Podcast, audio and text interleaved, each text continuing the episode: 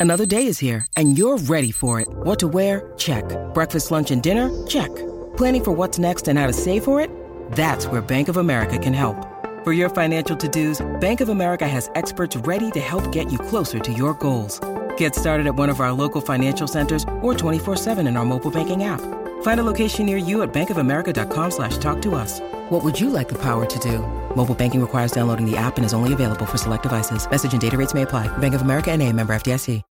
When you need mealtime inspiration, it's worth shopping Kroger, where you'll find over 30,000 mouthwatering choices that excite your inner foodie. And no matter what tasty choice you make, you'll enjoy our everyday low prices, plus extra ways to save, like digital coupons worth over $600 each week. You can also save up to $1 off per gallon at the pump with fuel points. More savings and more inspiring flavors make shopping Kroger worth it every time. Kroger, fresh for everyone. Fuel restrictions apply. Welcome on in, Eagles fans, to episode 54 of the No Huddle Show, our Philadelphia Eagles podcast, right here on NJ.com. I'm Joe Giglio, joined as always by Eliot Shorr-Parks and Mark Eckel. They cover the Eagles for NJ Advanced Media. They were there at Lincoln Financial Field on Sunday afternoon to watch the Eagles continue to be perfect at home. A 24 15 win over the Atlanta Falcons. Eagles moved to 5 and 4 on the season and 4 and 0 at the Linc. Eliot, we'll start with you. I saw after the game you had a, a video up on the website about the Eagles and this home field advantage that feels like it's back. I, I kind of felt like it was coming back, but I feel like Sunday against the Falcons really cemented that with the way they played and just they're different at home. Yeah, I mean, what's weird is so I, I've been traveling with the team for three years now, and I never felt that the Linc was one of those stadiums where you walk in it and you can really feel like you know. I mean, yeah, the, the fans are loud and you know it's sold out, but I, I I never felt like it was this amazing home field advantage. But four games into this year, I mean, it's hard to it's hard to deny it. I mean, they're giving up an average of right around nine points a game at home, and they're giving up over 23 points a game on the road. Um, you know, they're running the ball better at home, they throw it better at home, and it's not like this is an instance where you know they they're playing their worst teams on the schedule at home. I mean, they've played arguably besides the Cowboys, the uh, you know three of their best opponents have been at home: the Steelers, the uh, you know the the Vikings, who actually don't look like they're that good now, but and now the Falcons. So I mean, they've played their better competition at home and, and they've dominated. Um, so I, I think you know it's like I said on the website um, and in the video, it's becoming one of the toughest places to play in the NFL, and I would have never guessed that coming into this year. Mark, your thoughts on what you saw on Sunday, and really just this idea that the Eagles are a different team in Philadelphia for some reason than they are when they're not in Philadelphia. Well, I mean, guys, we're not reinventing the wheel here. Most teams are better at home. That's why they call it home field advantage. It's why the, the bookies give you make every home team a three point favorite when they start their line, and then they work from there. So this isn't anything new, um, but it is a, it is dramatic. I'll say that this is a dramatic difference. I mean, they haven't played even close to a poor game at home. I mean, they've looked good to very good in all four home games against three pretty good teams, and then Cleveland, who stinks, and but still they beat them. I mean, that's you can only play who you're supposed to.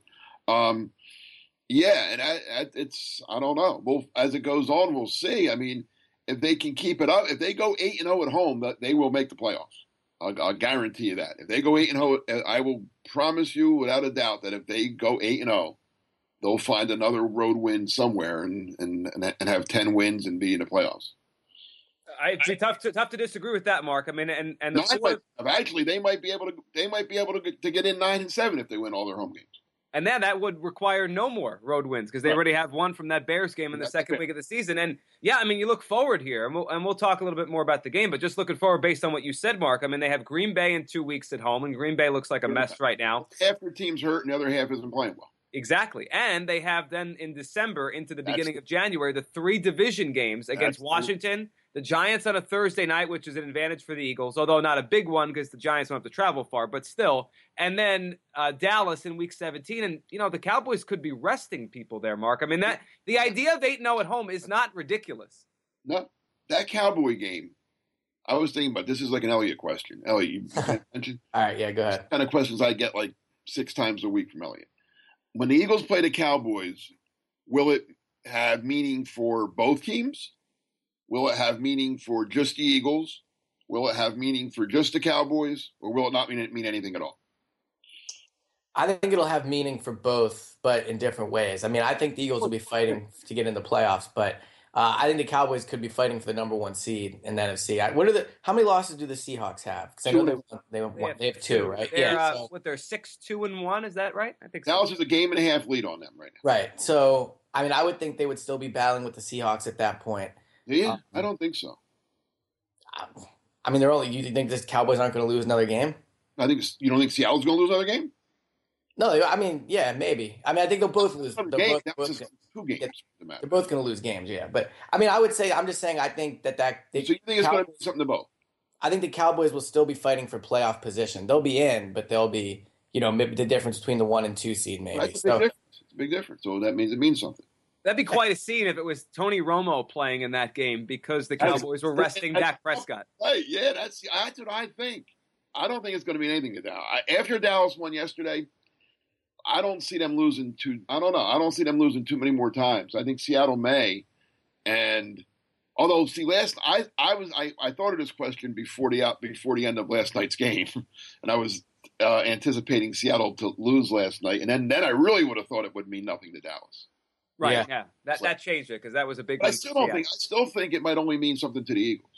It might, and and that would be an advantage, obviously, for the Eagles. Oh yeah, Dallas, but they might rest Zeke. They might rest, and you know who knows. Right, and that that could be a big advantage for the Eagles. So we'll look forward to that, and that's one of the four home games left. So the Eagles are four zero at home now, um, dominated. And, and yesterday, and we're doing this podcast on a Monday, particularly in the game against Atlanta. I mean, two things stood out. We can talk about both of them. Let's let's start with the defense, and then we can get to the running game and the way the Eagles approach the offensive side of the ball. But Eliot, I mean, we've talked about this defense before. They've had big games. I think it was after the Viking game that Fletcher Cox uh, said to you when you wrote about it that they could be the best defense in the NFL. I mean, they've had big moments, but they're inconsistent, it seems like. But yesterday on Sunday was another one of those where you're like, wow, this defense really can be really good. And, and they just dominated the Falcons' offense.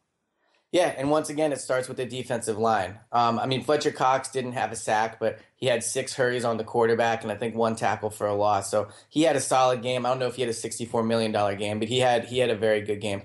Uh, Connor Barwin played well. Brandon Graham played well. And the return of Bennie Logan. I mean, we've talked on this podcast over the past three weeks about how Beau Allen is a very good player and, you know, you want him in spurts. And I, you know, I think he's, like I said, a very good player. But we saw yesterday that he's just not Bennie Logan. I mean, but Bennie Logan does this defensive line.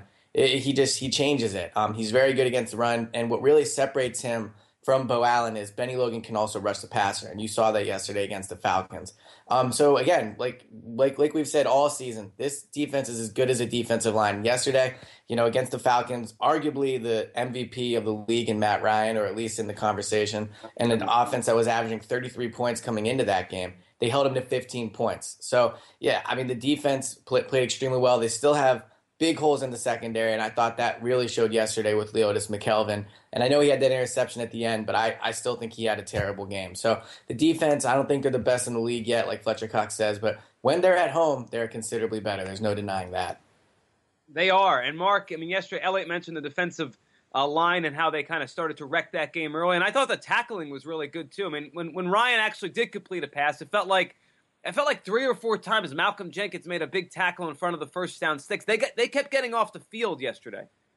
Yeah, they did. And that's that's that's what you want a defense to do. I mean, yeah, pass rush sacks that they're great, and they, that's how guys get get paid. Sixty-four million dollars is all you pointed out. um, and likes to point out, but no, get up three and outs are great. You know, third down conversions. They're the numbers. They're, they're the hidden numbers in my mind that, that are the most important. I mean, I, you know, I think the dumbest stat of all time, and and they rank teams on total yards. Who cares? I mean, a lot of times you're ahead and and and you give up 60 meaningless yards at the end of the game, but that counts on your total yards. So it looks, you know, like Atlanta had 303 yards yesterday. Nah, they really didn't. You know what I'm saying? That that wasn't Right. a 300 yard game. They had two. That was, but who cares? They, they you know, like like you said, they the Eagles made the plays when they had to make them. They held them to 50 points. 15. That's a good number. That's a real good number. I will say too, though, that and you know both teams always in every game, you know things happen, but the Falcons dropped a few passes where again the Eagles secondary What- allowed them to get open. One So big, one big one, uh, and, and uh, that that Julio Jones drop. Maybe Yeah. play- maybe that's what maybe that's what it does. Maybe playing out the Linc, you drop what you drop passes. yeah, that's just how it works. Maybe- That that was on fourth down too, right late in the game. That Julio. Third, third So- the one that yeah, well, I, it was, right. It was late in the game. So, but overall, even though with very, very, very, very big play from a and a guy that probably doesn't. I don't think I don't know how many drops he has this year, but it's, not a lot. And it was Yeah. a clear drop too. It wasn't like somebody knocked. It was a little. It looked like it looked like you know one of the Eagles. yeah, I mean, yeah, but yeah, no, eleven on third down yesterday. That's a big number. Two for eleven. Oh for one. Two for eleven on third. Oh for one on fourth. That's big. That's that. That's the kind of numbers you want out of your defense. And it was shocking. I mean, really, when you think about it, the Falcons had scored 33 points a game, and yesterday was the least first downs they've had in a game since before they drafted Matt Ryan. So, like, that wasn't just a you know a really good Eagles defensive performance. Like the Falcons haven't been shut down like that in a long time. I, think that even adds to it, Eliot, that this wasn't just another you know good Eagles home performance. Like they shut down the best offense in the NFL that no one else has been able to do. Yeah, eh, I will say though that this felt like a Falcons loss outside of the fact that the Eagles played well. I mean, second half of the season on the road, the Falcons traditionally, I mean, they did it last year and they've you know done over the past years. They've traditionally folded in that in this case. So yeah, I, I think the Eagles defense definitely played really well and they earned this win. But I'm not surprised at all that the Falcons lost that game yesterday and really didn't play well at all and, and didn't show up. So, I mean, the Eagles had something to do with that, but I also think you're starting to see a little bit of a Fal- the Falcons starting to fall off a little bit. The only problem with that, Eliot, is this year they can afford to fall a little bit. I don't, I don't uh-huh. see anybody in their division catching them this time. No, they'll, they'll I think they'll win the division, but I, I, I think you know any talk of this team being like the best in the NFC or anything like that. I, I don't think they're in the same No, class no, as the Seahawks and the Cowboys. Well, we might we might be talking about this matchup again the first week of January. If the Eagles keep playing well and, and win all those home games, we could see this matchup again in Atlanta probably. As a four or five game, right? Or three Yep. six. yeah, and I, I, you know, if the Eagles can figure out Although they're they're a different team in the dome. Oh, I was gonna say, yeah, right. If the Eagles can figure out how to win on the road, I don't. I think they can beat the Falcons. I mean, it's just I don't know what it is about being at home. I mean, the, the players. I, I normally don't put a lot into this, but the players, to a man, will tell you that they feed off the energy at the Linc. So I think that you know it sounds a little corny, but it, maybe it is really true because they they're clearly a way better team at home. Oh, it's, it's not even a question. And look, and when you have eight of them at home, that, that's a lot. So I mean, if they could keep winning them, we're gonna they're gonna be in this thing the rest of the year. All right. So how about the offense uh, during this game, Mark? Where you know we've seen the Eagles' offense have some good days, we've seen them do some good things, a lot of frustration there. But the the interesting thing from the game against the Falcons was just how well they ran the football and how that set the tone for everything. I mean, they held the ball for 38 minutes in this game. Mathews came back in a big way, and I thought the offensive line, Mark, played its best game in a long time. Yeah, I, I do the grades. I did the grades for Monday morning. I gave the offensive line an A, and the only reason I didn't give them an A plus was because they had three or four penalties. A couple, uh, Kelce had a hole, Peters had a false start, somebody else had a. So that's the only reason they didn't get an A plus. And I don't give A pluses out, you know, that often. Uh, I don't even give A's out that that often. But no, the offensive line, yeah, without a doubt, they're their best game. Only, uh, Carson Wentz was hit just three times on 30, 38 dropbacks, sacked twice, and I think I'm going to give both sacks to Carson and or covered sacks, call it whatever, either one you want. I don't think they were like the one he had time, he had time, he had time, and nobody's open. He moved around a little bit, and then Vic, Vic Beasley, who's very good by the way, um, finally got him. And then the other one, kind of the same thing. Probably should have thrown the ball away a little quicker and took a sack, but um, no, he that, the line protected very well. Um, and when you run for 208 yards, it's not, it's not just the back. I mean, you know, both backs ran well. I mean, Ryan Mathews had a great game, best game of his Eagle career with 109 yards and two touchdowns. And then Wendell Smallwood did almost as well. I mean, he had 13 carries, 70 yards. So if he gets six more carries, he probably has 100 yards. So yeah, they, and they ran it. It was balanced. That was that's what you got to see. They got to wait. Pederson's offense has been pretty balanced. As a matter of fact, I'm writing about that um, for Tuesday morning. Um, when the Eagles are balanced, they're very good.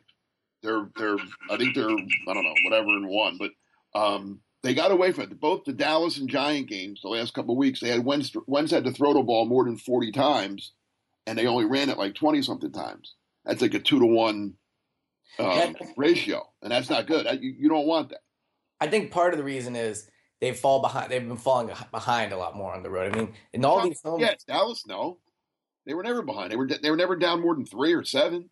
right? But I'm saying, in the, like you know, in the Redskins game, the Lions game, They and were balanced. Redskins game, they were bounced. I- but I'm saying they they they in those three games they fell behind by at least 14 But points. they, but they still ran against the Redskins and they came back. The only game, the two games they weren't balanced were the Dallas game and the Giants game. Giants, I understand. He fell behind 14 nothing. Dallas, I don't understand. Right. Well, I was they, they they stayed balanced and they were and they were very good. So I was, you know, in looking up, you know, how much better they've been at home than on the road. And one of the reasons, speaking of Ryan Mathews, when they're at home this year, they've been giving the ball to Ryan Mathews an average of 15 times. On the road, they've been giving it to him an average of seven times. So, I mean, it seems like, you know, all week leading up to this Falcons game, Darren Sproles is number one running back. Darren Sproles is number one rack. We got to get the ball to Darren Sproles. Even in the intro, in, in the beginning of the game when they introduced their starter, their starters, they introduced Darren Sproles. And then Ryan Mathews was clearly the featured back yesterday. And you know, we we've debated a lot on this podcast. Well, I think Sproles played more snaps. Yeah, but Brian Mathews got the ball more. Well, yeah, but, but um, um, that doesn't mean right, right. Well, but I'm saying they clearly decided to feature yeah. Ryan Mathews yesterday. Well, I think I think Doug I think Doug does what he said. I mean, I've asked him this more than once, and he gives the same answer. And I think he's honest as he is most of the time with us. It's the hot hand. He goes with the hot hand. Mathews was running well. If Mathews would have, if Mathews' first five carries would have gone for nine yards, he might not have gotten a six carry. But his, but he was he ran well early, and he just that's what Doug does. It's like Doug's like a basketball coach. If the guy's hot, he gives him the ball. Yeah, and the, you know, we like I was going to say, we've debated on this podcast how good Ryan Mathews is a lot of times, but when he's on and he's playing at, at you know what he's truly capable of, and he's healthy, I mean, he is probably the best running back on this team in the way that you know he's powerful. He he can go down, you know, th- through the tackles. I mean, he he played really well yesterday. He adds a complete dimension to this offense because, like you mentioned, Mark, when they're running the ball well, and usually when they've run the ball well this year, it's been because of Ryan Mathews. Then you don't have to have Wentz throw it forty five times again. Well, Sproles so, against Pittsburgh, and they ran it okay then. Um, but Sproles still, I mean, they used Sproles with what he's best at. They gave him two carries and he got 19 yards, which is pretty darn good, nine and a half yards to carry. But he, yeah. he threw it to him 10 times, and he caught eight of them. So that Sproles still had 10 touches, which is a good number. He's he should be between 10 and 15 touches.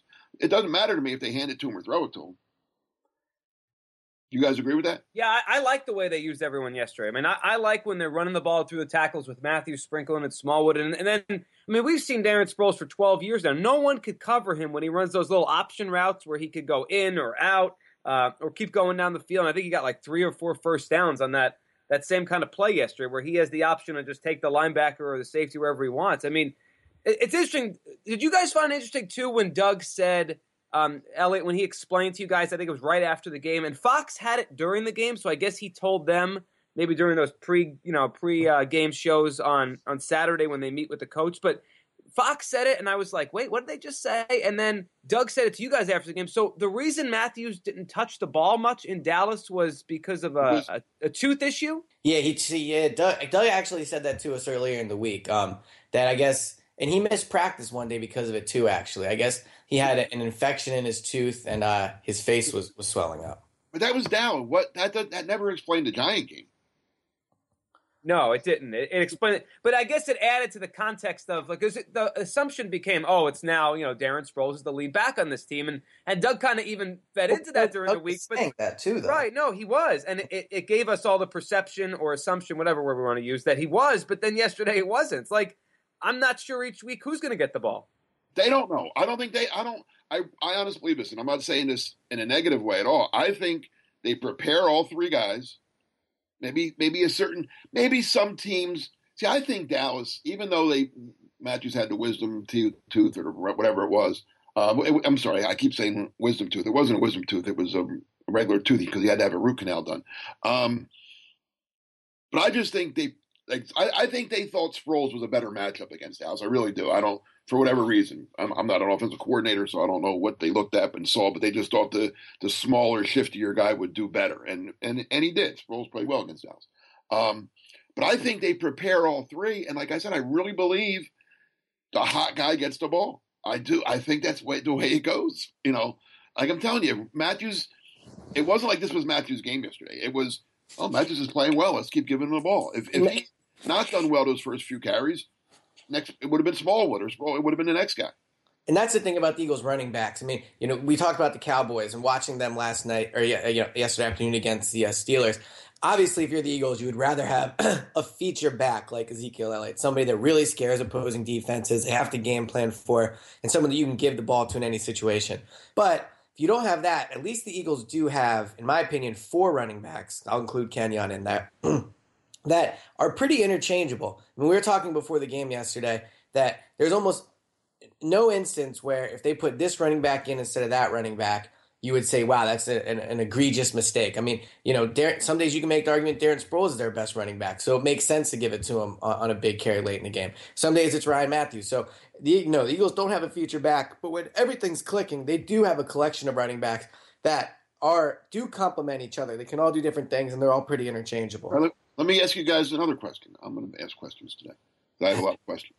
Uh, two, this is a two-parter. One, do you? We all assumed, or we all kind of we didn't write it maybe, but we talked about it a lot.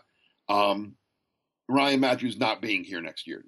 He's gone. Yes, I agree with that. Do you still think that? And do you still think running back is a major need of this team? Yes, I think Ryan Mathews is not back in. I still think it's a major need. Um, I'd have to look at the exact numbers, but I remember thinking if they if they move on from Ryan Mathews, they save you know two or three million dollars. And it's this not, team's not about saving money; it's about trying to win. Right, but I'm saying I, what I'm saying is I think I think they're going to try to upgrade the position anyway. So, okay, a couple things. One, I think they're going to want Smallwood to play a bigger role next year. So you're not going to pay Ryan Mathews five million or whatever he's going to get to be the third running back on this team because I think Sproles obviously is going to be here. They gave him a one year extension.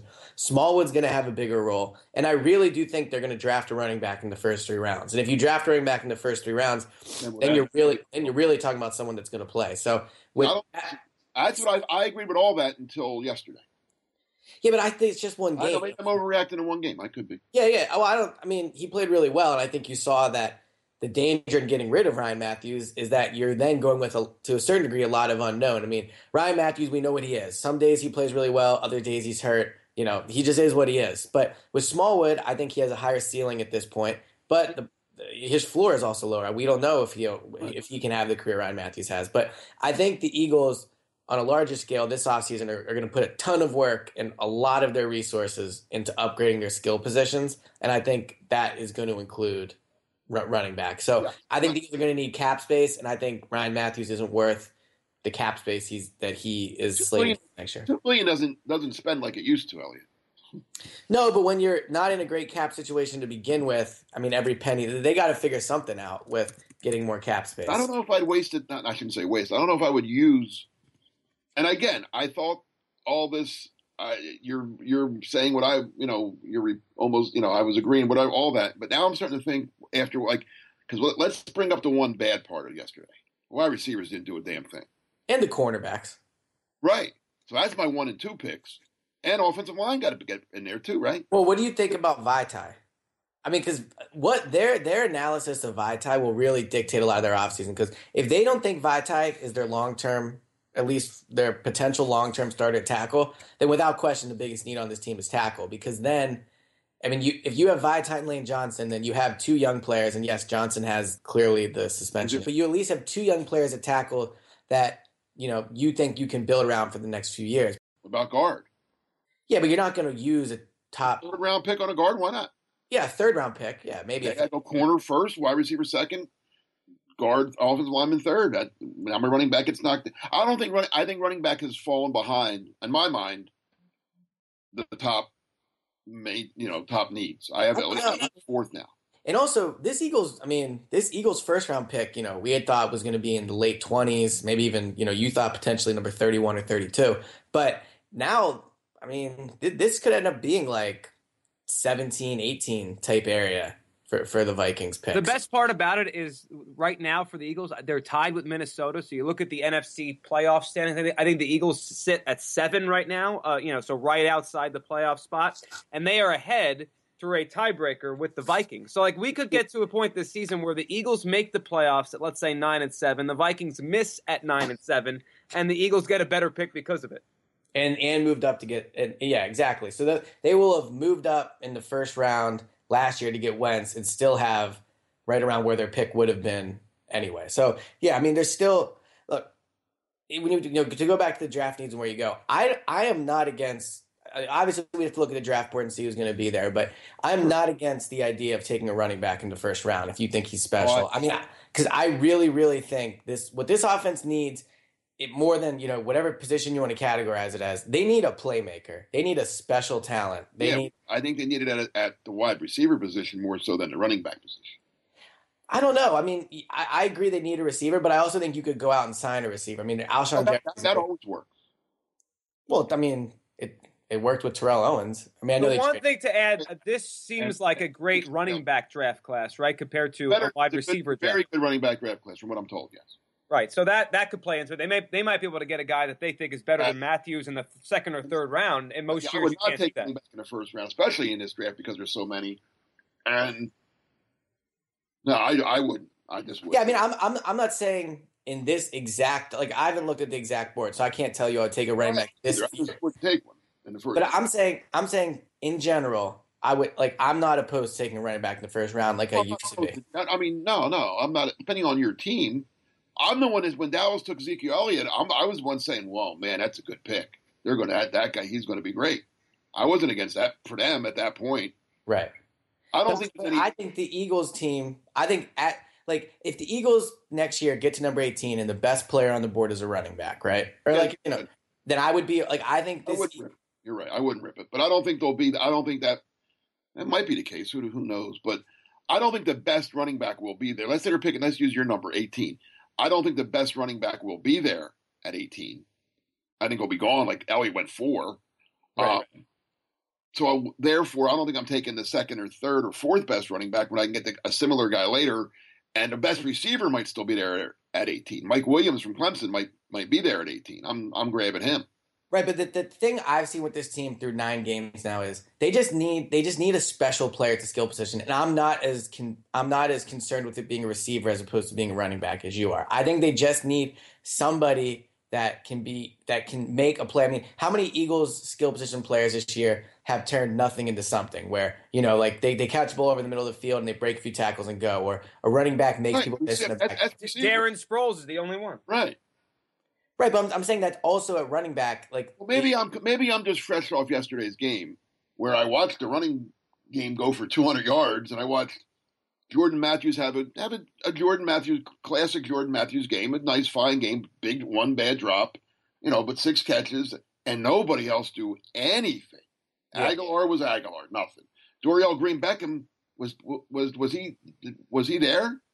Did you know, I, am not I'm not saying they don't need a receiver. That that's not the point I'm making. I'm just saying I still think that I would be okay with adding a top running back as much as I would be with adding a receiver. I think as much as their running backs can get the job done when you know the offensive line plays as well as they did, I still think a special running back would change his team as much as a special wide receiver would. Let me ask you guys this as we as we look forward for the rest of this season because I mean they've had some they've had some interesting um, games in the way they've approached offense, right? Like some games they've thrown the ball lots. Yesterday on Sunday against the Falcons, they had their best running day of the year by far, one of the best ones they've had in a while. Seven games left. They're obviously in this thing, and they have to figure out play better on the road, but they're in this thing with four of those seven left at home.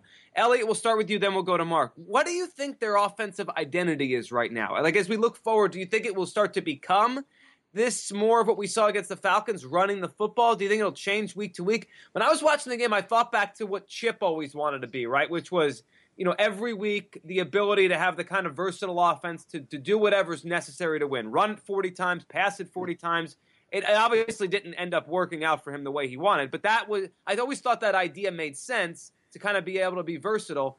This team might be able to do that in, in terms of you know play call. Eliot, what do you think they're going to be the rest of the year?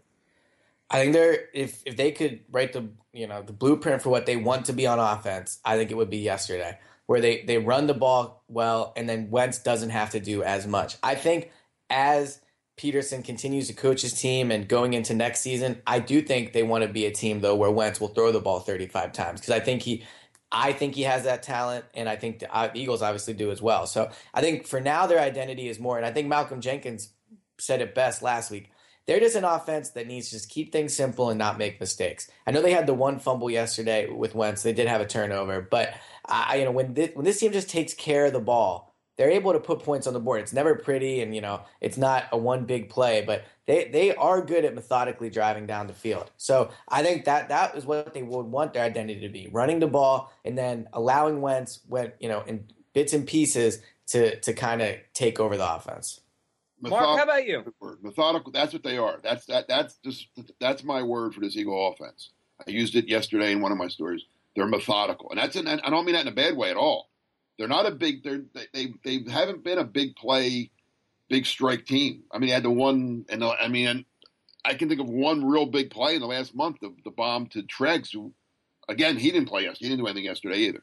Um, so that day, that the the the dawning of the Bryce Treggs era took a little uh, detour yesterday, but uh, yeah, that the, their opening drive, the opening drive of the game, which was which was beautiful.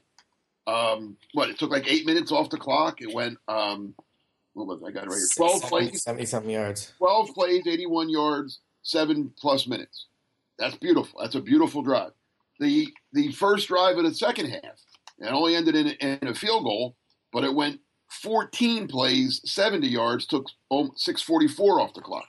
The game winning drive, what proved to be the game winning drive in the fourth quarter, went um, eight plays, 76 yards with two penalties, so really 10, 10 overall call plays took 8-11 off the clock. They're incredible drives, and that's we said Atlanta's offense didn't do much. They weren't on the field that much. Atlanta only ran like 40 plays, right? Let me count it up. Atlanta hardly had the ball. Atlanta had the ball. Atlanta ran 48 plays, something like that. 48 counted two sacks. Yeah, 48 plays in the game. Well, that's not a lot of plays. I mean, give the yeah, the Eagles defense played well, but they weren't. They only had to stop 48 plays. The Eagles offense had it for 76 plays. You should, I mean, you should actually win easier than they won by those numbers. Well, they they should they, they, probably should have. I mean, that game in the fourth quarter got a little wacky there. I mean, they, they probably could have won that game by even more. Well, you know what happens when you have a big strike like Atlanta did. Atlanta had the seventy-six yard touch. A big right. strike's going to skew that a little bit because you when you score in one play, it kind of you know.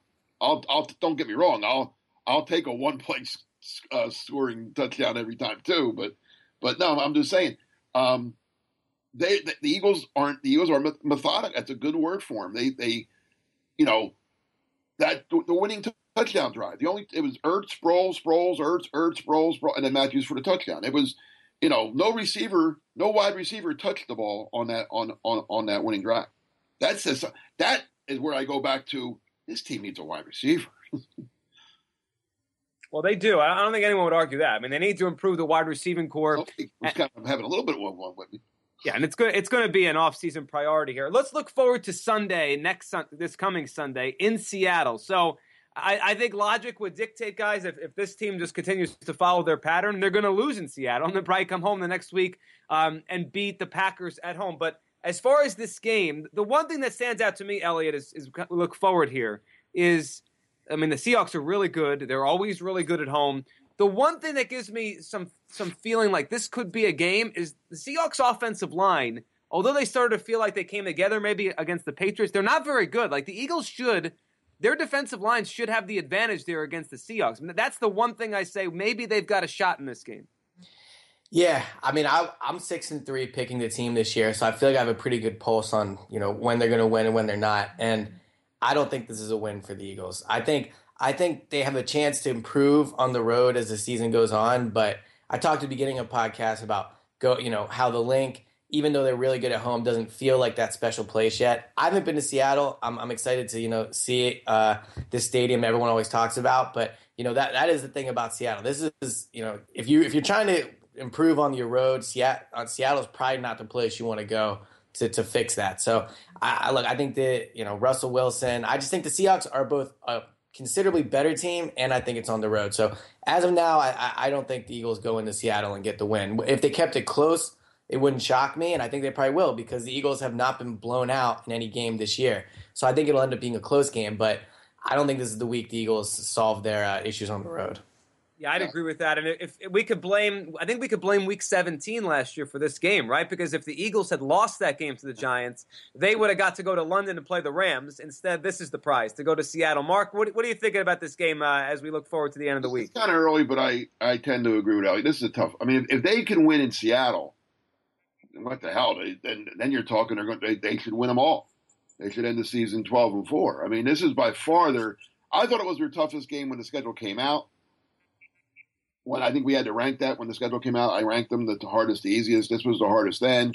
It was the hardest at the you know it's it's it's, it's the toughest game. I mean, it's without a doubt their toughest game. It's on the road. It's in a place. It's probably the best team when when it's all when this you know well Dallas I guess too, but um, but but you know you're playing Dallas is a division game. It's there's something different about division games. Um, yeah, this is a this is a Seattle's tough. Seattle's a good team. They're they're they're also un, undefeated at at home. Um, Russell Wilson is playing like the old Russell Wilson again. He's healthy. Yeah, his line isn't very good, and that is a, that should be. The Eagles have done well against bad offensive lines, except Detroit. Detroit didn't have a good offensive line that day. Then when they went and when they went there, and for some reason, the Eagles didn't take advantage of it. Um, so the Eagles' defensive line has been a better home team too. So um, yeah, I don't. I again, I, will I'll think about it more. It's only we're, we're, doing this Monday. I don't have to make my pick yet. Um, and I, am not six and three like Eliot, but I'm but I'm coming on. I've I've won the last two. Uh, so so uh, I'm I'm getting a feel for this team. I don't. Yeah, this this is going to be a tough one. It will be, and it'll be a fun one. The Eagles and Seahawks Sunday in Seattle. At least the Eagles have the uh, little cushion of getting over 500 before they t- take on. Oh, that, the win yesterday was crucial because if they lost yesterday, they would have almost had to win in Seattle, and I don't think I still wouldn't think they would have. And then, then they're look if they were if they were four and six, the season's over at that point. Really, I mean, not mathematically, but it's not looking good. Yeah, I'm calling the priest. You know. Yeah, it's it's we're getting there. We're getting close. As of now, it's it's far from that. The Eagles have a lot of season left. They're in this thing. Uh, we'll be back to talk about it next week after uh, you guys head to Seattle. Eliot, have a good week. Yep. Talk to you guys soon. Thanks, Mark. Have a good week. Thanks for doing this. Thank you, Joe. Take care. Thanks to all of you for listening to episode 54 of the No Huddle, Huddle Show, our Philadelphia Eagles podcast, right here on NJ.com. Subscribe on iTunes, Stitcher, SoundCloud, anywhere you listen to podcasts, you can listen and leave us a rating on iTunes. It helps the show grow. We'll talk to you next week.